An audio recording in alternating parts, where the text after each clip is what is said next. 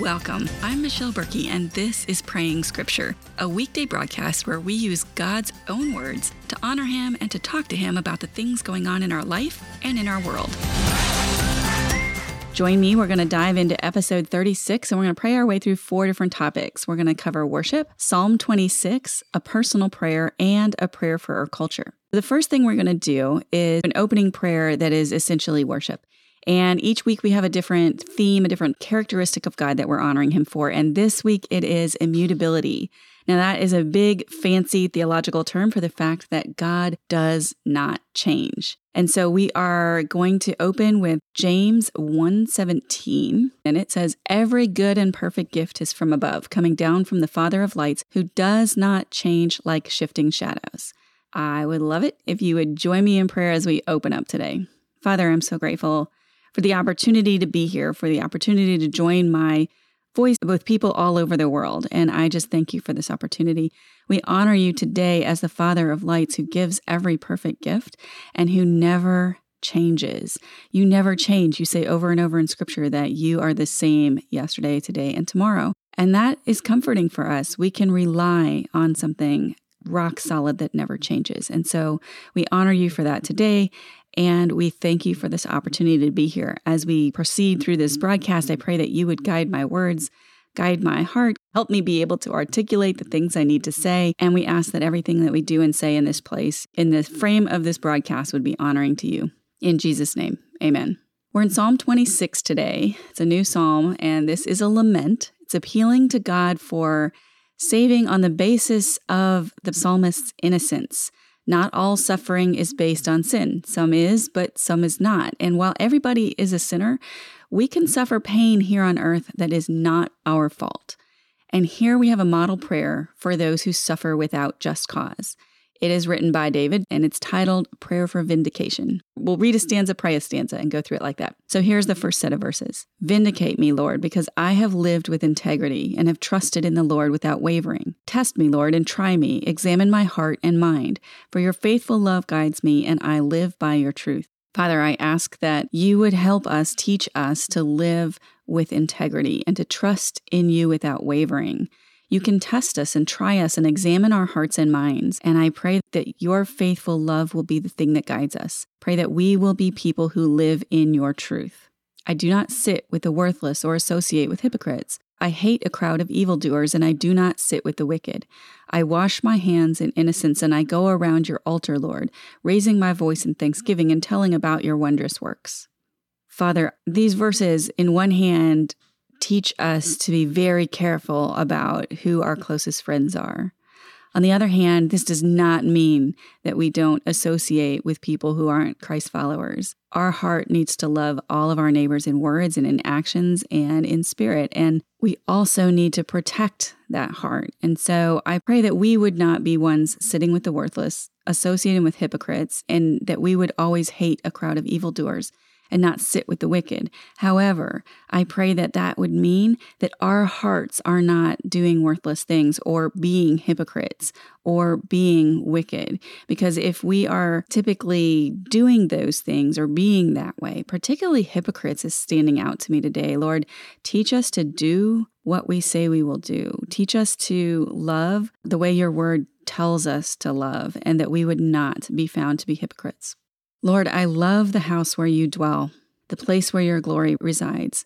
Do not destroy me along with sinners, or my life along with men of bloodshed, in whose hands are evil schemes and whose right hands are filled with bribes. Lord, teach us to love and desire and hunger for your presence where your glory resides. Do not destroy us because of our sin. Hmm. Do not treat us the way you will treat those whose hands are evil and whose right hands are filled with bribes. But I live with integrity. Redeem me and be gracious to me. My foot stands on level ground. I will bless the Lord in the assemblies. Lord, teach us to live with integrity. Let us know what that means in each of our lives, where we need to correct our behavior, that we should be living in integrity. Redeem us, be gracious to us, set our feet to stand on level ground, and help us bless you with our words among your people. In Jesus' name, amen. This week, we are praying against idolatry of any kind in our personal lives. Yes, we can do that within the church body as well, but this is personal. Like, I want to pray that we personally would get rid of any idolatry in our lives. We're going to have two verses. This set is a little bit longer than normal. Two verses for each of these this week. I'm limiting it. I went a little overboard with the verses last week, but we're limiting it to two verses. Exodus 24 through 6 says this do not make an idol for yourselves, whether in the shape of anything in the heavens above, or on the earth below, or in the waters under the earth. Do not bow and worship to them, and do not serve them, for I, the Lord your God, am a jealous God, bringing the consequences of the father's iniquity on the children to the third and fourth generations of those who hate me, but showing faithful love to a thousand generations of those who love me and keep my commands. Now let's pray that verse. Father, show us in our lives what idols we have made, whether we're actually fashioning idols out that look like things of the earth or things of the sea, or whether it's mm-hmm. something in our life like money or comfort or any of the other things that we make more important than you. That's what an idol is. And teach us to mm-hmm. turn away from those things. Teach us instead to love you and keep your commands, mm-hmm. so that you will bless a thousand generations of those who follow us. And I pray that as a people, as we are walking through our lives, that we would be people who love you, if even not for our own benefit, for the people who follow us. And I just ask that you would show us idolatry in our lives today and take it away. Isaiah 44, 6 and 8 say this This is what the Lord, the King of Israel and its Redeemer, the Lord of armies, says I am the first and I am the last. There is no God but me. Do not be startled or afraid. Have I not told you and declared it long ago? You are my witnesses. Is there any God but me? There is no other rock. I do not know any. Father, I thank you for being the first and the last. I thank you for declaring unequivocally that you are it. You are the only one. We should not be afraid and we should be instead reverent and full of love for you, and that we should be ultimately completely aware that you are the only God. You are the only one who that we owe allegiance to, who we owe love to. And I pray that as we declare that today, that that would work itself out in our lives. There are too many of us running around with idols in our lives that are creating distance between us, creating a bad witness for your character that are leading people away from you instead of towards you. And whether those mm-hmm. things are money or freedom or time or comfort or pleasure or our family or a certain person, wh- whatever it is in our life, I pray that you would bring it to our attention and teach us how to replace you at the forefront of our hearts instead of anything else. In Jesus' name, amen. The last section that we have that we pray for is our country, our nation, our culture. And so this week we're praying for our economy. It took a hit this year for sure with the lockdowns and shutdowns. And that's true all over the world. Things are struggling. There's a quote by Matt Perman that says this I pray for the economy at all times, not just in times of crisis, because as Christians, we are to wish for and seek the welfare of others. There are few things that have more impact on the welfare of large groups of people in the physical sense than the state of the economy. Therefore, I believe that the command to love your neighbor implies that we desire, seek, and pray for the welfare of the economy. Now, this happens to be a time of crisis. However, I think we should be doing this at all times. We're going to cover two verses. The first is Genesis 2:15.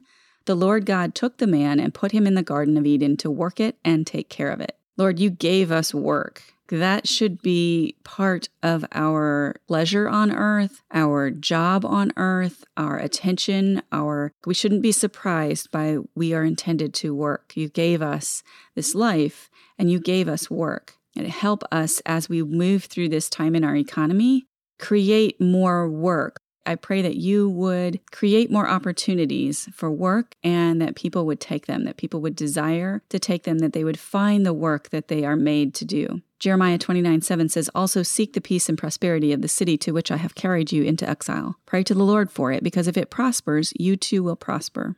Lord, you have put us here right now, whatever country we're in. I know we have listeners for other countries, but for me, I am in the United States, and I pray today for the prosperity of the United States. I pray that it would not be an idol in our lives, but I do pray that our economy would succeed. I pray that people would be well off. I pray that there would be plenty and that all of the nation would benefit from that plenty. Pray that even the poorest among us would be fed and would find work and would be able to do the work that you have set out for them. Pray that the success of our nation would not go to our heads, that we would not be, we have a reputation in the world for being essentially full of ourselves and obnoxious. I pray that that would not be so. I pray that your people, particularly, would be so confident in you rather than confident in our prosperity that that would change. And I pray that as a people, as a nation, that we would recover from this setback that we have experienced with the pandemic. In Jesus' name, amen.